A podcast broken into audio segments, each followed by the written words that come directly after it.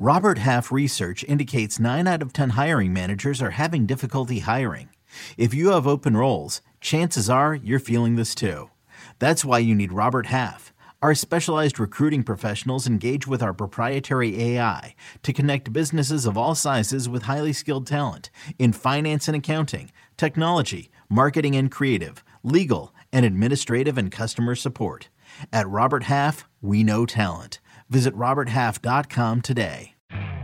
You could spend the weekend doing the same old whatever, or you could conquer the weekend in the all-new Hyundai Santa Fe. Visit HyundaiUSA.com for more details. Hyundai, there's joy in every journey.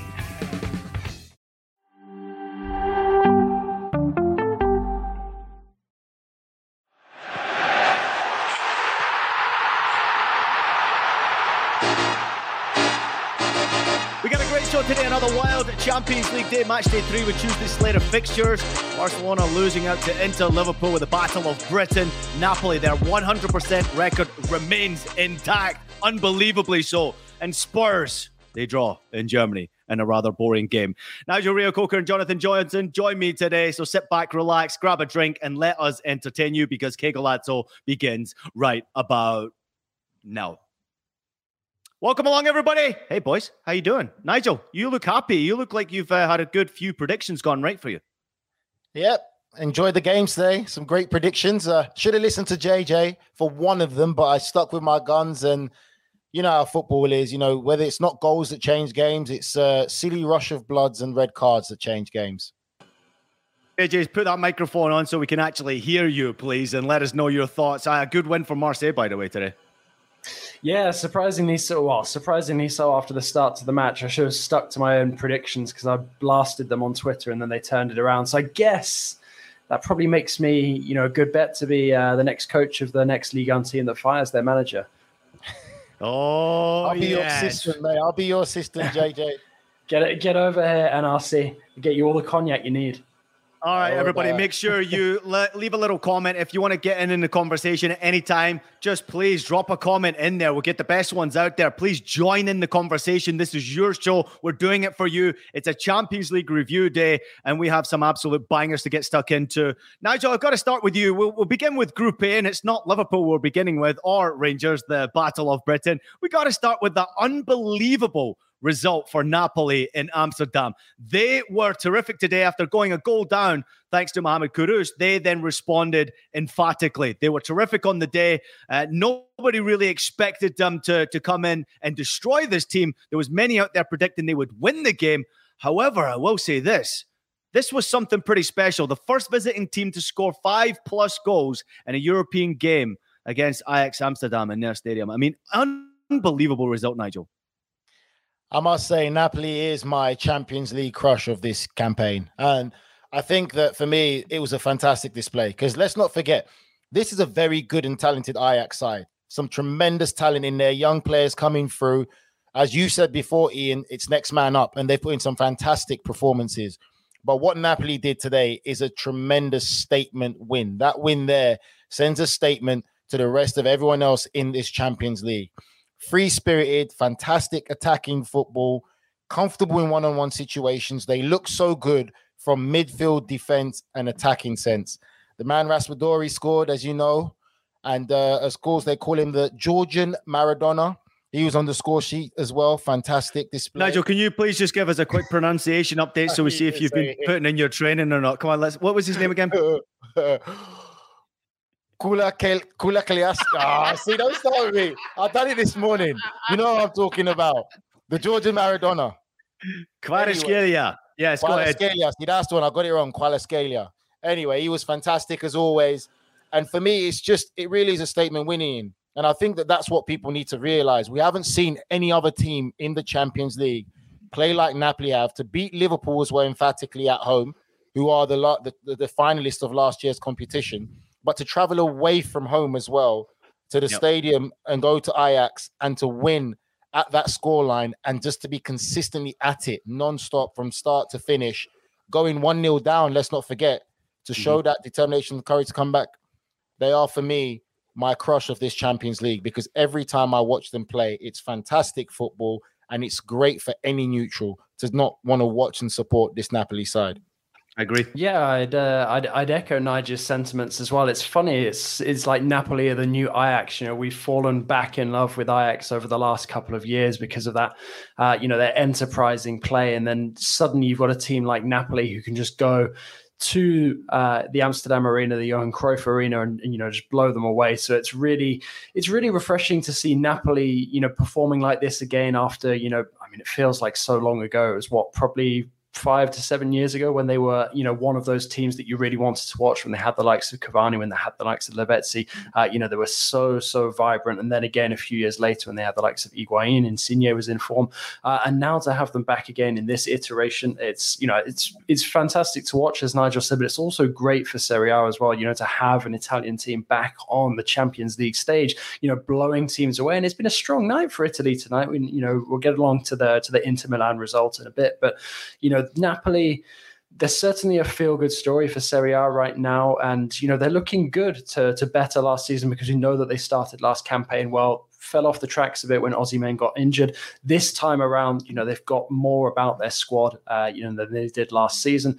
And, you know, it just feels like something special is coming together under under Spalletti at the second time of asking. The last time they lost a game was April 24th. They have been drawing and winning games galore. Make sure you check out Serie A. If, if you are indeed in America, you can watch it on Paramount Plus and CBS Sports. It has been awesome to watch this team play. But Nigel, I don't want to just hear, you know, the joys, the names. I want to, I want to tactically, I want you to let me know, like, why are they so freaking good, man? Because this team, if you watch them perform after going a goal down there, it's almost as if the joy came through. They were excited that there was a bit of a challenge in this game. And the way they pass and move the ball, sometimes counter attacking, the way they move the ball quickly, they're frightening to watch. I mean, I guess the question at the end of the day would be tactically, let us know what impresses you, but also, how good are they? Can they really go far in this competition, or is this something you would expect to dwindle out at some stage? In all honesty, and I don't really think um, there's much really tactically with them. I think that when I look at that team, there, they're a team that performs in the in the sense of there's great belief in the manager and the system. Everyone knows they have to do their job first, and then if they can help everyone else. But everyone's happy to take that responsibility in this Napoli team. There's times when they push forward and they're comfortable to be in one-on-one situations in the back. I've seen them cover and defend press press oppos, uh, press opposing players one on one comfortably and not try and do the 2v1 or 3v1 like we see other teams trying to win the ball back quickly in little pockets or groups. They're more comfortable in one on one situations. And when they win the ball, it's always that forward momentum. It's that forward pass, forward play. When you've got three players who are willing to run in behind, but to also come to feet and not just always want it to feet and play pretty football, but willing to run in behind without the ball and players who can carry the ball like Kvaratskhelia, that just makes the big difference. I think for me, you look at Kvaratskhelia, how he plays. Yes, they're giving him the Georgia Maradona, but doesn't he remind you a bit of Andre Kanchelskis, the Steve McManaman, the, the Marco Overmars, those players who can dribble and carry the ball with great skill. It's not just using pace and knocking it and running and chasing the ball. It's an actual skill and talent to be able to dribble with the ball in and out of players, turning defenders inside out, changing direction of the ball. That's a skill. And I think that's what it is that impresses me. This they're so comfortable all over the pitch and are willing to play attacking, expansive football. Yeah, but I think as good as Napoli were as well, it was a very, very off night for Ajax, and they're they're starting to enter this strange phase now because we've looked at you know the makeup of their team before they have more experienced players than you usually associate with Ajax. And suddenly some of those players are letting them down. You've got like Tadic, who, you know, with all due respect, after a couple of great seasons, is starting to look, you know, sort of closer to his age now. Yep. Uh, you know, got dismissed in this game as well. Uh, you know, and then there's some players who, you know, you'd sort of question whether, you know, they really, you know, should still be sort of established as starters for, for Ajax as well when you look at the sort of their age uh, and, uh, you know, their you know their ability. It's you know I'm not that convinced by by Berghuis. Uh, you've got Daley Blind as well. You know guys who you know given Ajax's ability to, to attract talent on the transfer window, could perhaps bring in some, you know, younger, vibrant players. Also, I think, you know, this was a real uh, lesson to to the defenders, Timber and Bassey. Uh, you know, two players I rate extremely highly, bit of an off night, um, you know, but Ajax now really sort of facing uh, an, you know, an uphill challenge uh, in this group. Uh, it's you know it's going to be tough. It was always going to be tough for the, the, the teams that drop points, but now to sort of be three behind Liverpool, six behind Napoli after you know quite a difficult performance. Perhaps we'll be looking at them, uh, you know, dropping out of the, the, the Champions League and going into the Europa League instead, because it just doesn't quite feel like the the sort of squash the swashbuckling uh, Ajax of old. Yeah. JJ, I have to disagree with you, my friend. Normally we agree quite a bit, but you can't say it's an off night for Ajax. I'm not going to have that because past weekend's game domestically, they rested quite a few players with this game in mind. So they rested their players. They got the draw, I believe, in the weekend, uh, Ian, right? They drew yeah, in the one, weekend one. domestically. Go ahead, Eagles, one one. Yeah, top players. You play against Napoli, and they got absolutely embarrassed. Like Napoli were the better team from start to finish. So I don't think I could agree to say it's an off night for Ajax. They just got completely dominated by a Napoli team that's a lot more hungry, showed a lot more desire, and probably a lot more nous, a lot more know-how on getting the job done. And I just yeah. feel for me, we've got to give credit to Napoli to say it's a statement win. Yeah, I think, but I like I like JJ's point though on the fact that at some point you got to move on from some of the old guard that Ajax have, and one of the reasons maybe JJ why they have the older players still in the starting eleven or around the starting eleven is because they've sold so many players in in the recent years, especially this year, it was over two hundred million euros of players going out the door. No, Antony was hundred million, but it was over two hundred million again coming in, and then they pushed the next youngsters through. So at some point you kind of need to have that experience but this goes to show it the, the golfing class, but also the golfing confidence when it comes to a Napoli side who are playing as well as they are. BB28 just said he thinks that the Napoli side could make it to the quarterfinals, but that's as far as they can go. JJ, where do you think this Napoli side can go? Do you think they can go past the quarterfinals?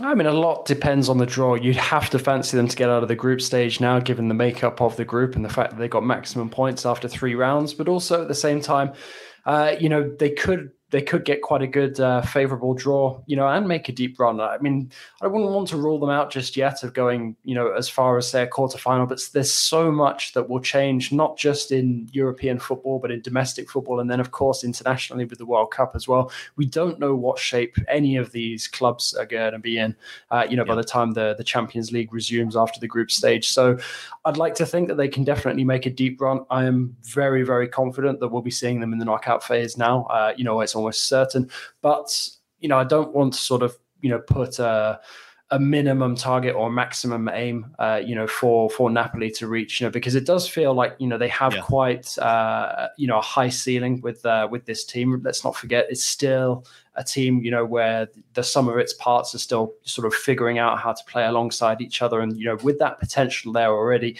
and getting some of the best out of some guys who have been in sort of iffy form now for the last couple of years, Zambo Anguissa, you know, looks a different player this oh. season. Phenomenal. Uh, you know, and I think, uh, you know, this Napoli side could surprise quite a few people. That one thing's for sure, nobody in coming into the knockout phase wants to come up against them. Yeah, let me just run through a few of the statistics there. Thanks for the comment, William. You believe that this is a fun team to watch. Absolutely, Napoli are a fun team. And to back Nigel up, the statistics don't lie at all. Ajax Amsterdam at home in a Champions League game, two shots on target. They got one goal. And by the way, that one, I don't think Mohamed Kudus knew much about it.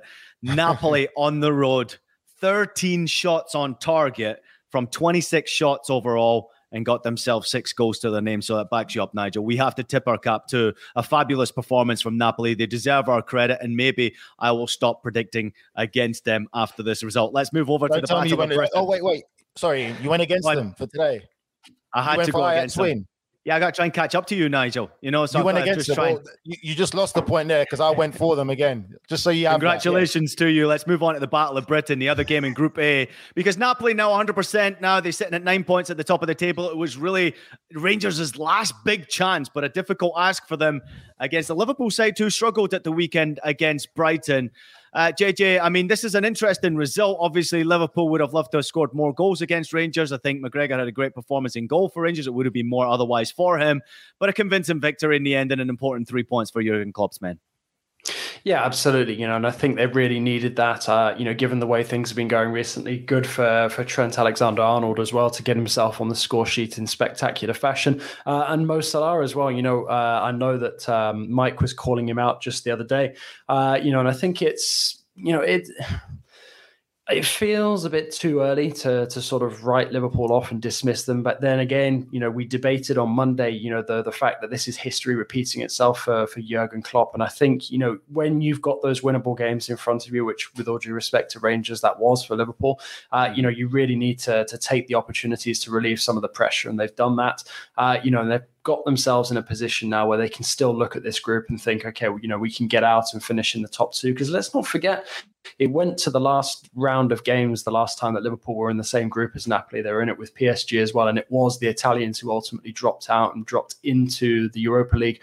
Uh, you know, and I think Liverpool, you know, avoiding these kind of banana skin games, especially while Napoli are, you know, on this kind of tear, that really, you know, should settle a few nerves, certainly as far as the, the continental competition is concerned. But I still think that there's a long way to go, uh, you know, for us to really say that Liverpool are back and, you know, are coming up to cl- something close to their best. I don't really need to add much to the game there. You know, JJ always covers everything, doesn't give me much to say. So I'm going to take this in a different direction.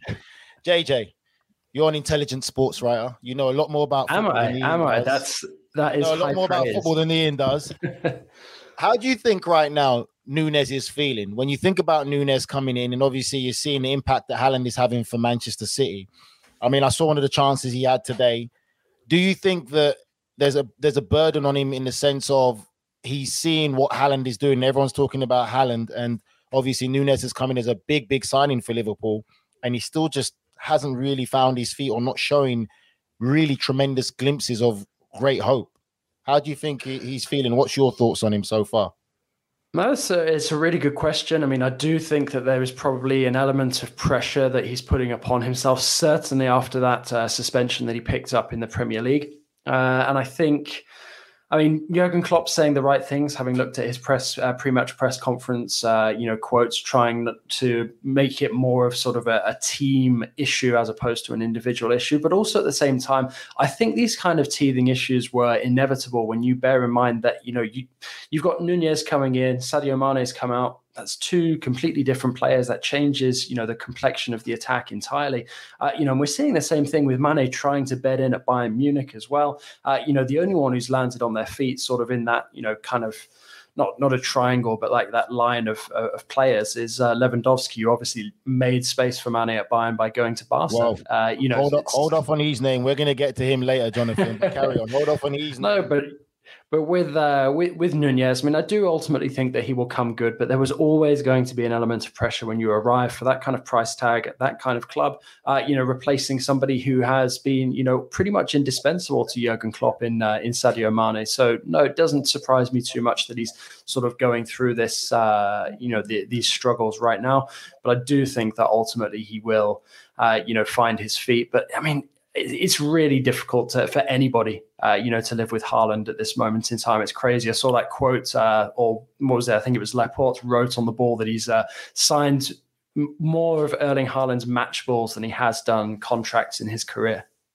Listen, I tell you, when you compare him to Haaland, you simply can't. You can't compare anyone to Erling Haaland, and nobody predicted the start he was going to have in the Premier League. Even if we did predict he would do well there, nobody can predict the goals that he has scored. You can't compare them. They're, they're, different players, different animals, different statures. I mean, they're just completely different. The price tag was incredibly high for Darwin Nunez. We all know he's and recognize he's a good player. And he did, he did, Nigel, before the stupid red card that he picked up. He got off to a good start. He scored a couple of goals pretty quickly for Liverpool. So I think the red card sort of set him back and he had to kind of contain himself just a little bit, then start to rebuild. But the only goal he scored since that red card, if I'm not mistaken, was for the national team. He scored one goal in a friendly. So he hasn't been scoring goals, and that's where his confidence is going to have to come. But he's not the only player who was lacking confidence coming into this game. It was also Trent Alexander Arnold.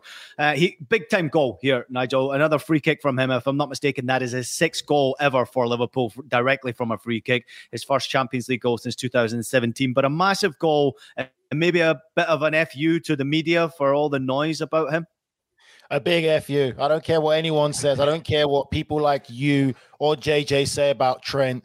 Trent's the man. Trent's one of the best fullbacks we've produced in this country. Is is he on? Is he on the plane, Nigel?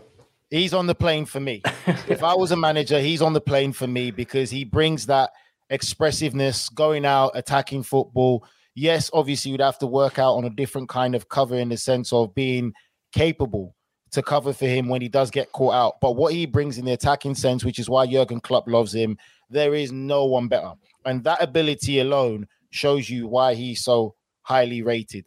And I think, I mean, probably JJ can add more to this than, than I can, but I get a sense generally when other medias, other media markets around the world, other footballing um, press, when they comment on England, it's always about England basically being in a straight jacket, so restricted, so mm-hmm. rigid, mm-hmm. Not free flowing, not letting players like Trent or even Jack Grealish get an opportunity to play and go out and express themselves. We marvel at other nations like the Brazilians and the Spanish who have those players who go out there and they're given the freedom to go out and play and express themselves. England has some of those talented players but we never give them that freedom to express themselves. We want to restrict. Who's the ones though, Nigel? Nigel, listen, this is your show. Who's the one that you are maybe upset with? The media members that you don't like. I mean, you know, I'm listening to. Oh no, the, I think the English, the English press plays a part. The English press plays a big, yeah, big yeah. but which ones are you talking about? Ex-professionals? Are you talking about guys on the radio, the media, the newspapers? What are you talking probably, about? I'll probably say it's a lot more journalists and sports writers than it is probably ex-professionals because obviously the times have changed now, and I think it's also not catching up with how the modern game has changed. And what happens with the English media, I feel, is there's this arrogance where we believe that the Premier League is it. That's it. Don't get me wrong, the Premier League is one of the top leagues in the world, but there's other talented football players all around the world. And it's respecting other nations, their style of play, and how they want to play the game. And for me, we have the talent, but we restrict our talent so much. And I think for the Trent thing, it was a fantastic goal. It was a big FU to the media. And I'm very happy for the young man. I think as well, you know, there's an aspect of Alexander Arnold being made like a scapegoat for Liverpool's struggles when, you know, again, you know, Klopp was saying when he was asked about Nunez how it's a team issue, not an individual issue. And again, with Trent Alexander Arnold, he was the he was the same. It's more about, you know, how the team functions, went into, you know, quite impressive detail about that. And I do think you know that that that is you know quite a good show of responsibility from the German because he's you know he, he recognizes that there are parts of that team that have been failing until recently, and that's left guys like uh, Alexander Arnold exposed and left Nunez kind of carrying the can as the guy who needs to score the goals to make them let look you know less bad, and uh, it's I, I, think for Alexander Arnold, he really does pay the price at times for sort of the collapse of the Liverpool midfield uh, so far this season. I think when they do get back to full strength and, you know, with a midfield that can function properly all of the time, uh, you know, I do think that he will be able to express himself better in his game.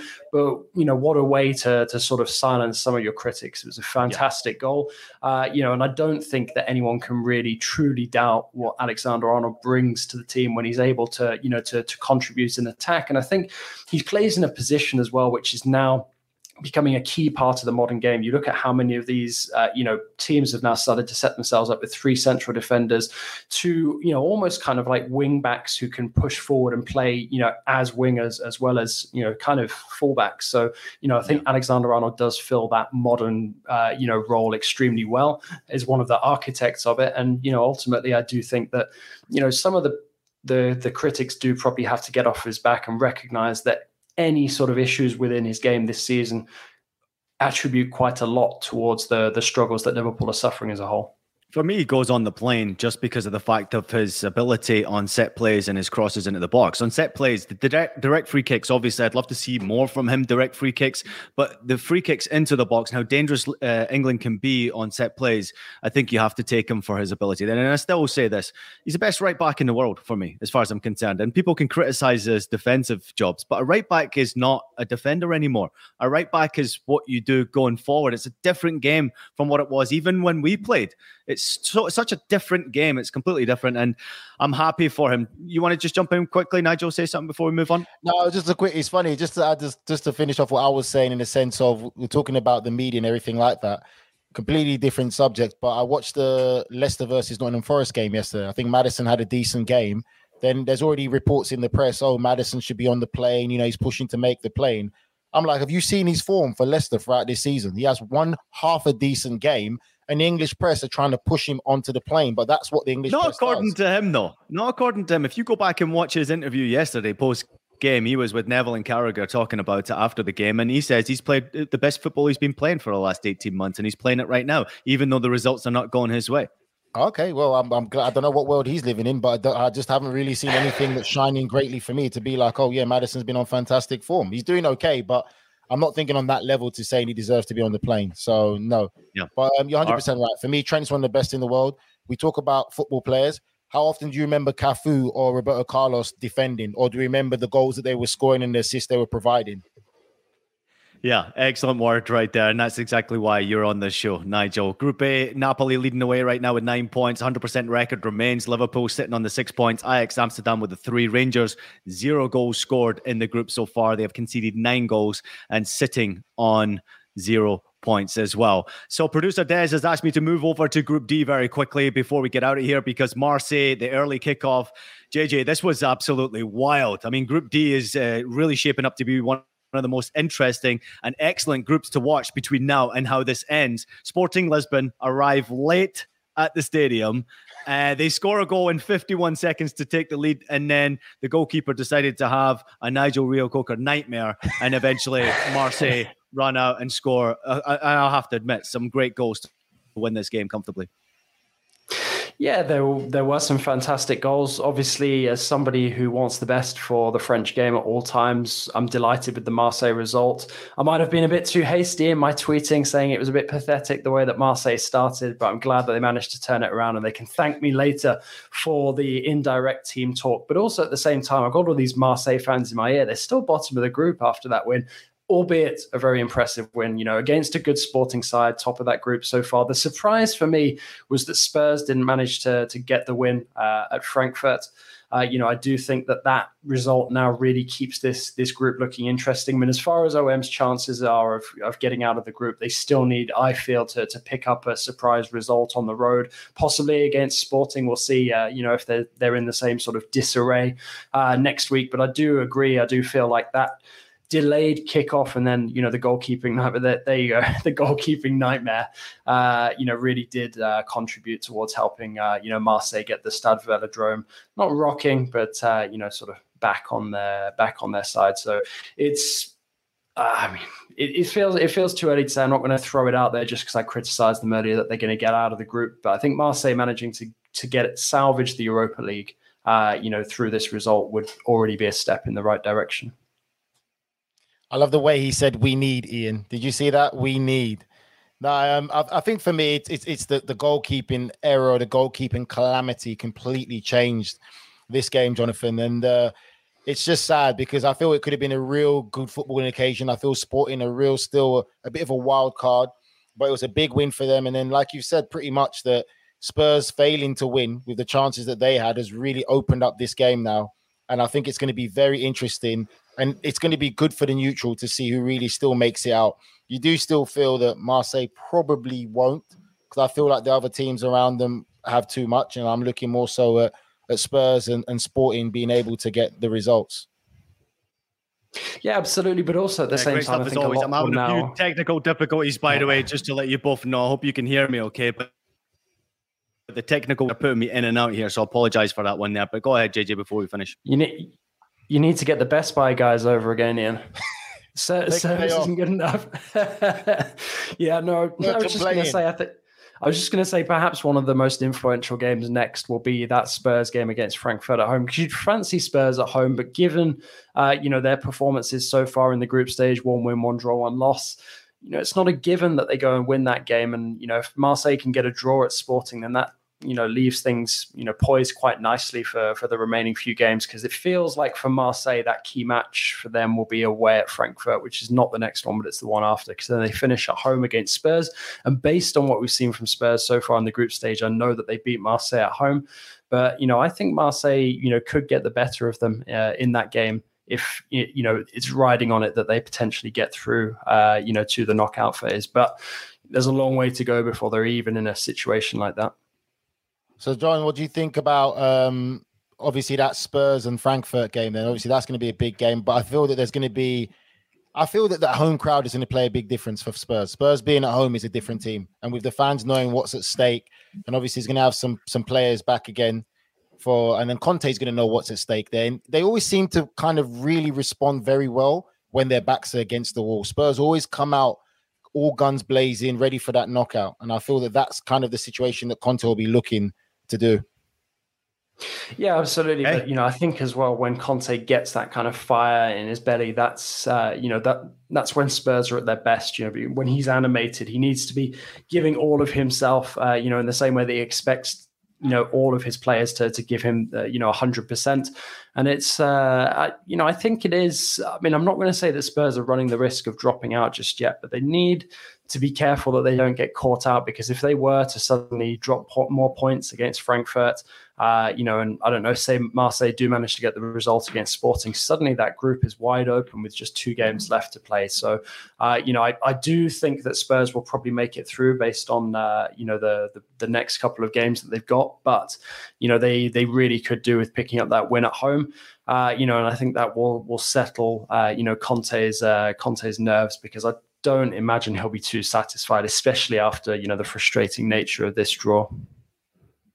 Can you guys hear me? Okay, because the technical dif- difficulties seem to be over now. Hallelujah. Best buying. I'll, I'll lay a complaint to whoever came in last time, mate. Didn't do a good job. Listen, great job as always picking it up. Obviously, it's been uh, pretty interesting watching Group D, but Sporting Lisbon obviously still with the the fortunate that they had a great start to this group, sitting at the top of the group with six points. Spurs and Frankfurt on four points, and Marseille trying to play catch up right now with the three points. It is going to be mouth watering watching these next games on match day four. So make sure you keep an eye out on all the games, on all the action on Paramount Plus. All right, we're going to take a quick break, but when we return, we'll take a look at the rest of Tuesday's Champions League games and we'll have a look at some breaking news for all of you football fans in the USA. Did you know that while over 60% of Americans dream of starting their own business, less than 20% of them take the first step? The reason? Building a business is tough. Tailor Brands is simplifying the business journey. From launching and managing to grow in your business, Tailor Brands isn't just another tool, it's your online business partner from launch to success. With Tailor Brands, building your dream business becomes an effortless experience. Their comprehensive platform guides you through every step, ensuring you have everything you need in one place. From LLC formation to bookkeeping, invoicing to acquiring licenses and permits, and even setting up your bank account. Tailor Brands handles it all seamlessly. And our listeners will receive 35% off Tailor Brands LLC formation plans using our link, tailorbrands.com slash CBS Sports. That's T A I L O R B R A N D S dot com slash CBS Sports. So start your business journey today with Tailor Brands. eBay Motors is here for the ride. Remember when you first saw the potential? And then through some elbow grease, fresh installs, and a whole lot of love, you transformed 100,000 miles and a body full of rust into a drive that's all your own. Look to your left, look to your right. It's official. No one's got a ride like this. There's nothing else that sounds like, feels like, or looks like the set of wheels in your garage. With over 122 million parts, you can make sure your number one ride or die stays running smoothly. So there's no limit to how far you can take it. Brake kits, turbochargers, engines, exhaust kits, roof racks, LED headlights, bumpers, whatever your baby needs, eBay Motors has it. And with eBay Guaranteed Fit, it's guaranteed to fit your ride the first time, every time, or your money back. Plus, at these prices, well, you're burning rubber, not cash. Keep your ride or die alive at ebaymotors.com. Eligible items only. Exclusions apply. Welcome back in, everybody. You're watching Que Golazo. It's Ian Joy alongside Jonathan Johnson and Nigel Reo-Coker. Let's touch upon Group C. The Champions League match day three kicked off with an absolute classic. Bayern Munich with a convincing victory. So now we're not going to talk about that game too much. We're going to focus on the other game, which was a surprising result, Nigel Reo-Coker, Inter Milan, winning by a goal to nil against Barcelona. What a surprising result that messed up my uh, my picks for this week really messed up my picks. And I'm sure that pretty much everyone there went with a Barcelona win. I don't think anyone felt that Inter could get this win, but you know, they got the job done. I think for me, Barcelona for me today were I don't even know how to describe them. They played some fantastic football, pretty on the eyes, but no bite, no nothing. Mm. And it was all Dembele. Everything was Dembele, Dembele. They were trying to make him create everything, and he was trying his best to make something happen they couldn't get Lewandowski in the game at all. Inter defended well, typical traditional Inter. Kind of reminded me a bit of the Inter under Conte, played on the counter attack as much as they can. And there were times when Barcelona were vulnerable. And for me, you'd have to say that's a big, big loss for Barcelona, really and truly. And what we can also do is we can question when Barcelona have played teams in that 1% bracket, the Bayern Munich's, the Inter Milans, they've struggled. They haven't got the wins. They've really struggled against team that you'd say are their namesake. And they haven't been able to overcome these situations. And no surprise, I'm sure Jonathan's not going to be happy about this. No surprise that Messi's allegedly leaving on a free in the summer to go back to Barcelona because they need someone like a Lionel Messi. Because for me, again, at that level of football, we're so used to seeing the pretty football that everyone passes and has passages of play. But Barcelona really lacking creativity in that final third and become very one dimensional. Any good organized team at the top of their game will be able to beat this Barcelona side, in my opinion. Wow. Big point. I mean, I think the thing as well that people forget about this Barca side is it's still a work in progress. Yes, they've added some very impressive pieces, and yes, they're capable of playing some great stuff at times, as Nigel said. But in terms of sort of the cohesion, the chemistry, you know, the understanding each other's way of playing, and you know, buying into, uh, you know, Xavi's vision for the future, that's going to take time, and I think that's why uh, you know, as Nigel rightly said, you know, they are going to struggle when they come up against the best organized teams and, you know, the, the teams that can sort of look equal to them, uh, you know, on paper and have had a bit longer, uh, you know, playing with the same group of players uh, under the same coach. You know, I don't have any doubts that, you know, Barcelona will start to get it, you know, put it back together given the, the quality of the players that they can put out on the pitch. But it is going to take time. I mean, I think the Messi rumors, they they were inevitable to to flare up, and you know I think we'll see them and hear a lot about them. You know, uh, quite often between now and the end of the year, especially with the World Cup coming up and Messi in fantastic form.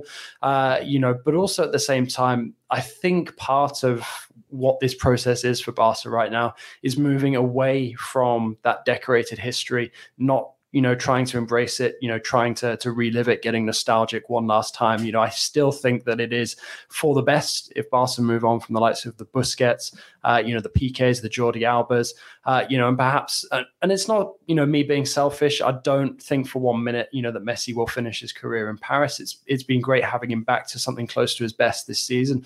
It was pretty difficult watching last season for a number of reasons, not just Messi, uh, you know, but I think bringing Messi back, uh, you know, will not be a sort of you know anything but a short-term boost to this Barca side in terms of making progress over the medium and long term. They have to persevere with the with this group of players, work out you know the the, the sort of fine tuning uh, you know that's necessary to make them a real uh, competitor moving forward. Quickly, JJ, just before Ian jumps in, so obviously we just discussed about you just said Barcelona moving on, and I agree with you. But do you not think bringing Messi back will be the wrong thing to do again. Whether it's being used for shirt sales or whatever it is, I've just witnessed the same thing happen at Manchester United, bringing back a club legend in Cristiano Ronaldo, and that has not gone well. It hasn't gone as how the club wanted or how the fans wanted. Isn't there a big chance again it can happen the same way with Barcelona? Because when you bring someone like Lionel Messi back to that club with the young players you're trying to bring as the next generation, next people to come through, if Lionel Messi makes a mistake on the pitch, what player in their right mind could say anything to him? Is that not going to make the players play within themselves and kind of disrupt the atmosphere and the camaraderie you might? Yeah, but have? wouldn't wouldn't it happen already, Nigel? When you've got Busquets and and Alaba and all these other guys sitting on the it bench, it wouldn't happen already training grounds. You don't have Lionel Messi. There's a difference when you say Lionel Messi's names, and that's no disrespect to Busquets and Alaba and all them. Yes, they're all go, but this is Lionel Messi. It's a different level. When imagine if Dembele makes a mistake, and then wants to say, "Oh, Lionel Messi makes a mistake," and then Dembele is the creator or the attacking player. What could he say to Lionel Messi?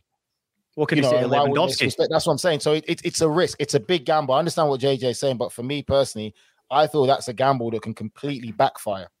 Yeah, yeah, and I, I agree. I agree with that, and it sounds like Ian agrees as well. It's uh, you know I think Messi in that situation would do well to look at Cristiano Ronaldo's attempted return to Manchester United, look at what it would mean for him, uh, you know, from a personal point of view as well as a collective point of view, because I'm sure that the, you know, the attachment to Barca remains strong, uh, you know, and the sort of desire to go back and have a proper farewell would be there. But also at the same time, you know, there's, I, I think it sounds like there's still a lot of stuff that, that Messi wants to tick off on his box before finishing his career, going back to playing in Argentina. There's been strong links with Major League Soccer as well. He has a lot of options options available to him. And if I was him, I'd probably wait and see what what goes on at the World Cup before thinking about anything, and that includes whether he stays at PSG or goes somewhere else to try something new before his legs give up on him. Yeah, I think we must not forget that Messi didn't want to leave Barcelona. He wanted to stay at Barcelona. He was pushed out the door from that football club. So, you know, his heart and his soul, I'm sure, is still at that football club. But I agree with both of you there. It's difficult to go back. It's always difficult to go back because it's a different project now, completely different. There's been players who, since Messi has uh, left the club, have been at Barcelona and since gone it's crazy to think what's happened at that football club since he has departed there. And now he's actually performing well. He seems very, very happy coming out to the media last week saying this is the happiest he's been for a very long time. And a World Cup coming up tells me that Lionel Messi, with his contract running out, JJ, Lionel Messi is going to be well and truly up for this because whatever it is that he wants to do, I can only imagine it won't work out too well for other teams at the World Cup. It won't work out well for many teams who are trying to sign him because I'm sure he will do exactly what he wants to do. If it's a Barcelona return, he's going to go there. But I wouldn't rule out him staying in Paris either because he looks like he's enjoying his football and they got money to spend at the end of the day. I'll, I'll rule that out in a heartbeat. He's definitely not staying in Paris. This is his last swan song. Sorry, JJ. He's had enough wine already. He can get wine from Argentina. He ain't staying in Paris. He, well, maybe not.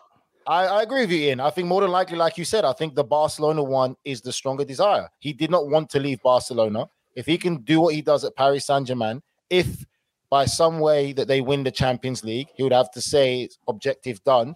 And I don't think Paris Saint Germain fans will be um, offended or upset if he leaves to go back to Barcelona. It's the club that he's known the most from how long? From when he was 10 years old or 11 years old when he first went there. And he would want a proper send off. Mm-hmm. Oh, as you, as long as you come over to Paris to fill the void left by Messi, Nigel, I'm all right with that. yeah, just so you can go and drink all the wine, Nigel, over there that he's not drinking when he departs. Uh, let's touch upon Inter before we move on from this game because we obviously talk a lot about Barcelona and uh, the way they've actually got themselves back to the top of the tree in the Liga. They're sitting pretty right now. Lewandowski scoring goals, and I will say this, Nigel, Barcelona had 50 crosses in the game today. 50 crosses and couldn't put one in the back of the net. But Inter Milan, credit to them. Nobody put money on them to win this game except for Inter Milan fans. We all kind of criticized in many ways. The defense, um, frustrating, obviously, offensively. Lukaku not there. What's going on chemistry wise? But Calhanoglu comes up with a banger from distance, his first Champions League goal since 2016, and they win that game. So can we at least, JJ, say Inter Milan have still got a lot to offer? They're six points right now in the group. Yeah, I mean, they showed that they're still fighting for Inzaghi, and I think that's a big statement considering that there were rumors that, you know, if, if Inter do lose, then Inzaghi gets the chop. I think it would have been harsh to have judged him on the a bad result against Barca, given the the individual quality Barca have, but also at the same time, you know, this was a really really impressive showing, uh, you know, from Inter. Like Nigel said, you know, it's kind of a throwback to the the, the Conte era performances, uh, you know, and I think it does still suggest that Inter have got you know a bit left in the tank that they can give. Uh, you know, and perhaps we see Inzaghi, you know, hang on to his job by the skin of his teeth a little bit, similar to Lopetegui uh, in recent weeks, and uh, you know, perhaps see it out at least until the World Cup, and then see where Inter are there. But if they can you know, sort of replicate that kind of performance domestically, you know, they could, uh, you know, find themselves in a better position in Serie A, uh, you know, come the come the break for the World Cup. But you know, I think at the end of the day, just in isolation, this is just one good performance and one good result. They need to start stringing this together, otherwise, it doesn't really count for anything.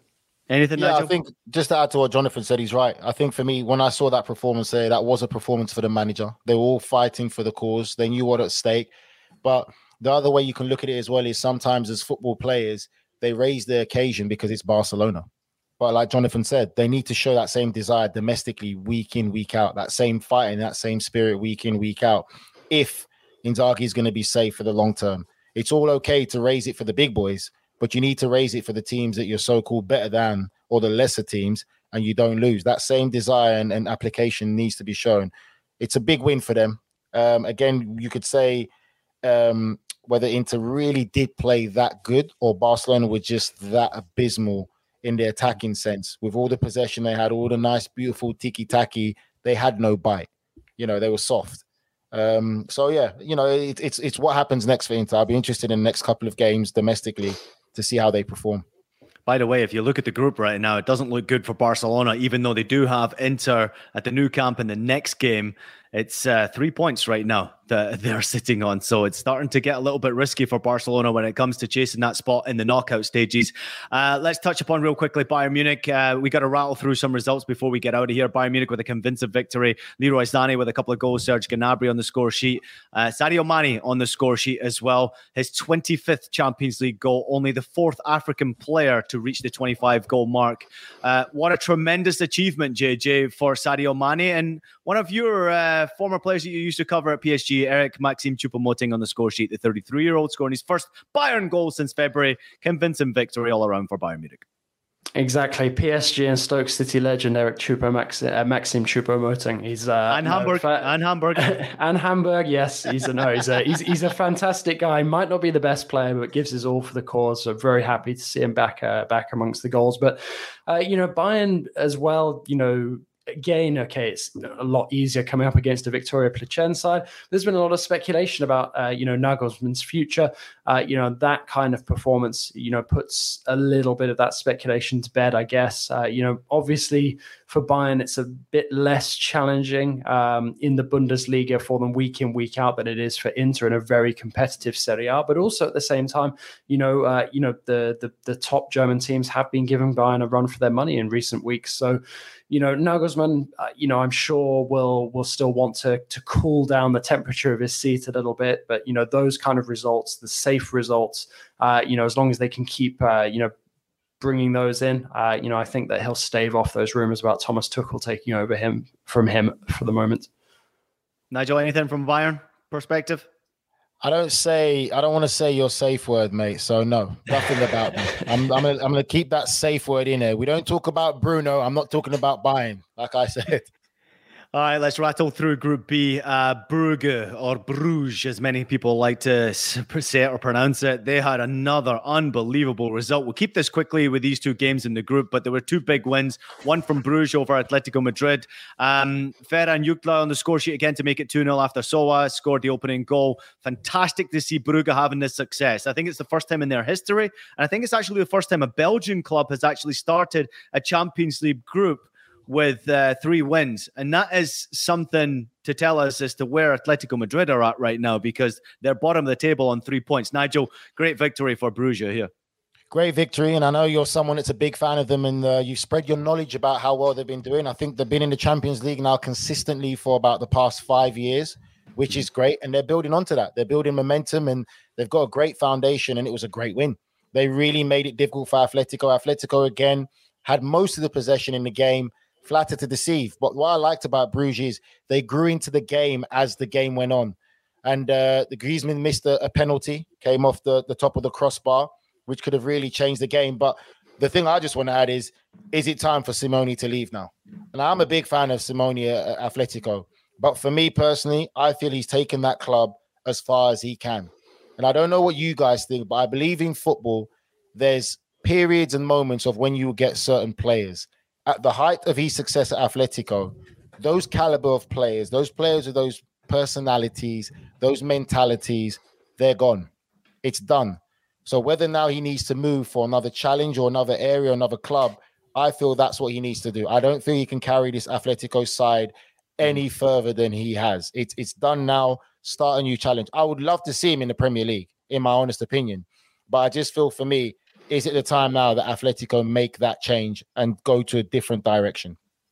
Well, you can come to Villa Park and take over from Steven Gerrard. I quite happily have him there. I, I, I, second put, that. Put, put, I, I put some Villa Park put some fire under the Villa players. But uh, no, I mean, I I know that I speak positively about Brugge. Uh, you know, whenever I get the chance on here, fantastic place to go and watch football. Uh, and they've been putting together a really interesting project these last couple of years. There's some very very underrated players in that side. I'm a big fan of uh, of Hans Vanaken uh, among others, and uh, you know they are just a, a, joy to watch. And there's some real talent there. You know, Jutgla got himself a goal and an assist in the match, and it's you know I think they're, really coming along nicely. Uh, Premier League fans will remember Carl Hoefkens as well from a, a short spell with West Brom. Uh, you know, and they just they they seem to be. I mean, you know, back in the day, we kind of associated Anderlecht with being sort of the only real team that was capable of being competitive for, from Belgium. And now it's interesting to see how the tables have turned domestically. But Nigel did actually uh, take the, the question that I had for you guys right out of my mouth. So I'll pose it to Ian instead. Go. Diego Simeone, surely Atleti have to do something about this. And surely Simeone himself, with someone who has so much love for the club, has to feel that it is time to perhaps step aside, you know, just to, to freshen things up because it feels like years now that we've been saying that things have gone stale. It just they're always playing, rarely getting out of like even third gear.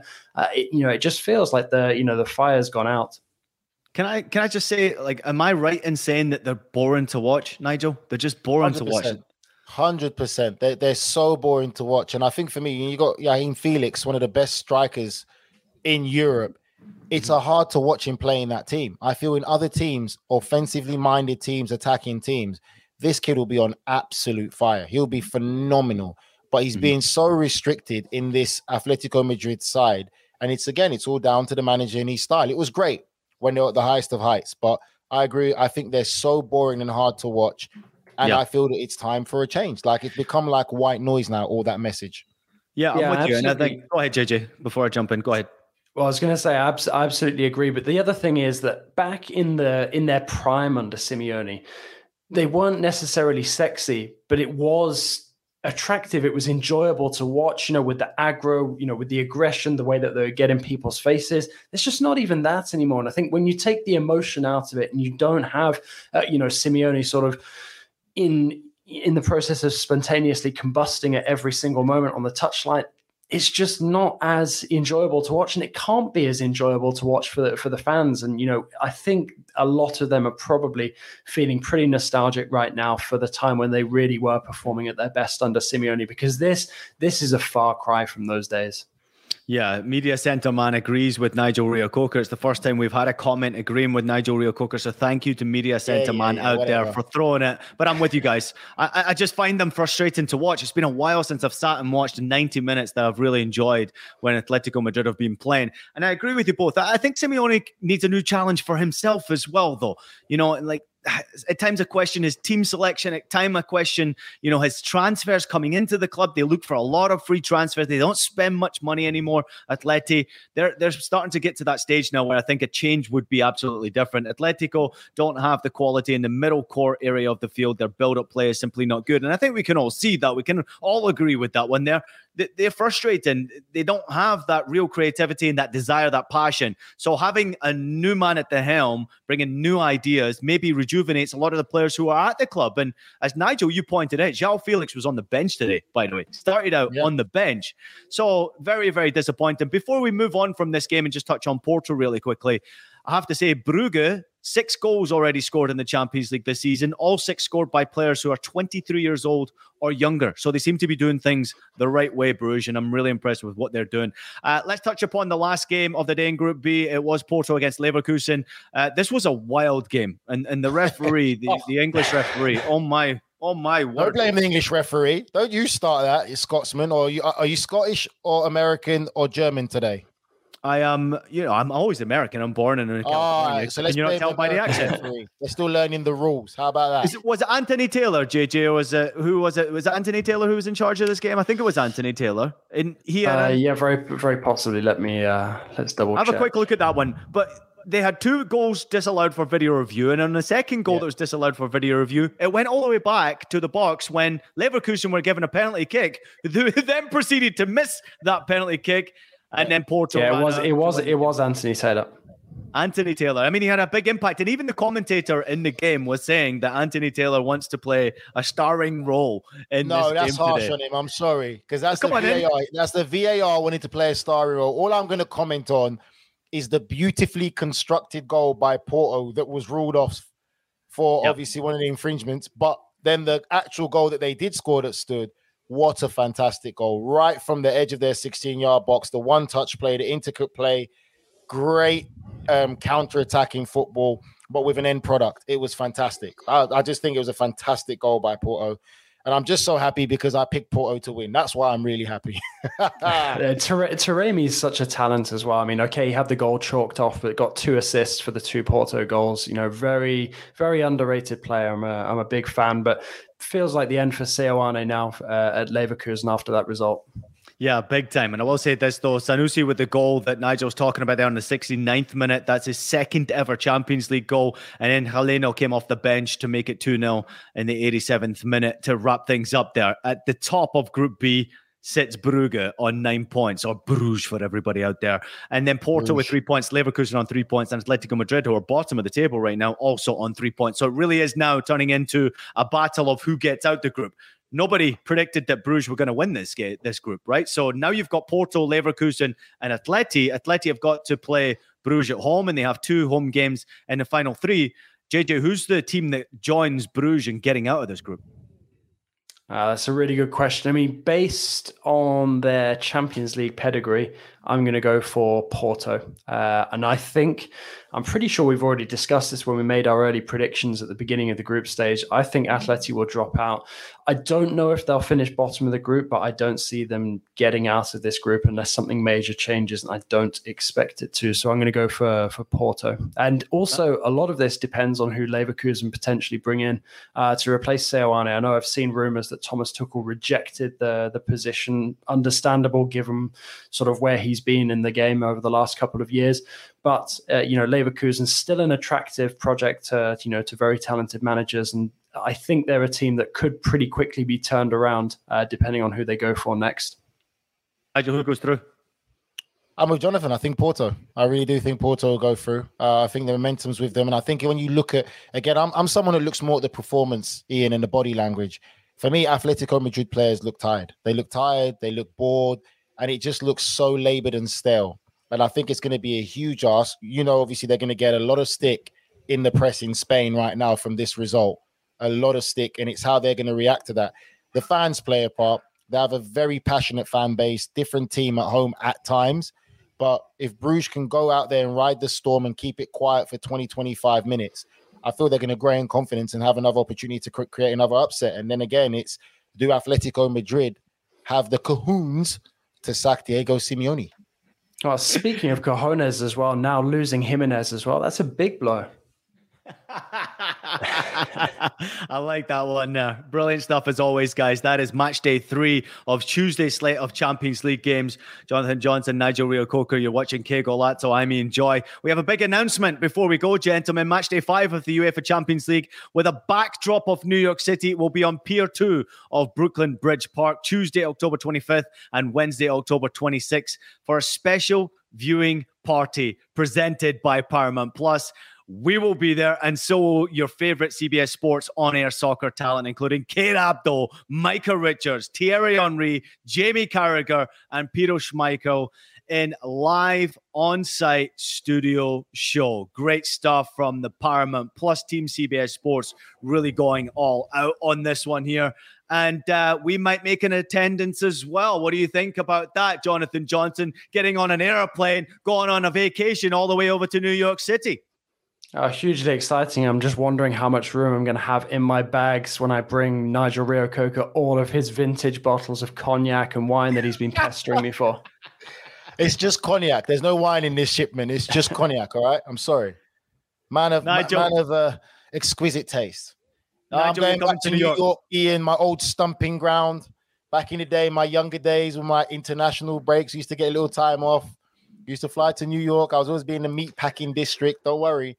We were one of the first few generations who came out of going to Spain and Greece and all that. We went I, right I, across I, there. I d- I don't know about you guys, but I don't know about you guys, but I just feel this Golazo After Dark episode just edges closer every time that we have a, an episode to be honest with you, we're probably pretty close to the the dark after hours right now with the way we go about this show. So we're not too far away from the red light zone when it comes to this show. However, I will say it'll be great to see you guys in person. I'm looking forward to seeing you in New York as well. I'm just so thankful for what Paramount Plus and CBS Sports are putting together. It's just an awesome crew, the guys who cover the Champions League in general. Great chemistry, and it will be awesome to see them in New York with a live in person show as well. Nigel Reo-Coker is New York City says media center man. I'm quietly confident that media center man. Media center man, I'll be there. Hey, can you tell Romeo to put the computer down? He's not allowed to send in comments to our show anymore. Gentlemen, thank you so much as always for joining us today. Absolutely fantastic stuff, as was the games today. It was just brilliant watching match day three of the Champions League and to be able to review all the games with my guys, fantastic as well. Thank you to everybody out there for listening to Que Golazo. So please make sure you take a minute to leave us a rating and a review on your favorites podcast platform. We're available on Apple Podcast, Spotify, Stitcher, anywhere else you listen to your podcast. We're also available, unfortunately, for Nigel on video. So subscribe to us on YouTube. Visit youtube.com forward slash Que Golazo, JJ in Paris, love you, man. Bon nuit. Nigel Reo-Coker in Florida, love you, man. See you in New York soon. Everybody else out there, we'll see you again tomorrow, same time, same place.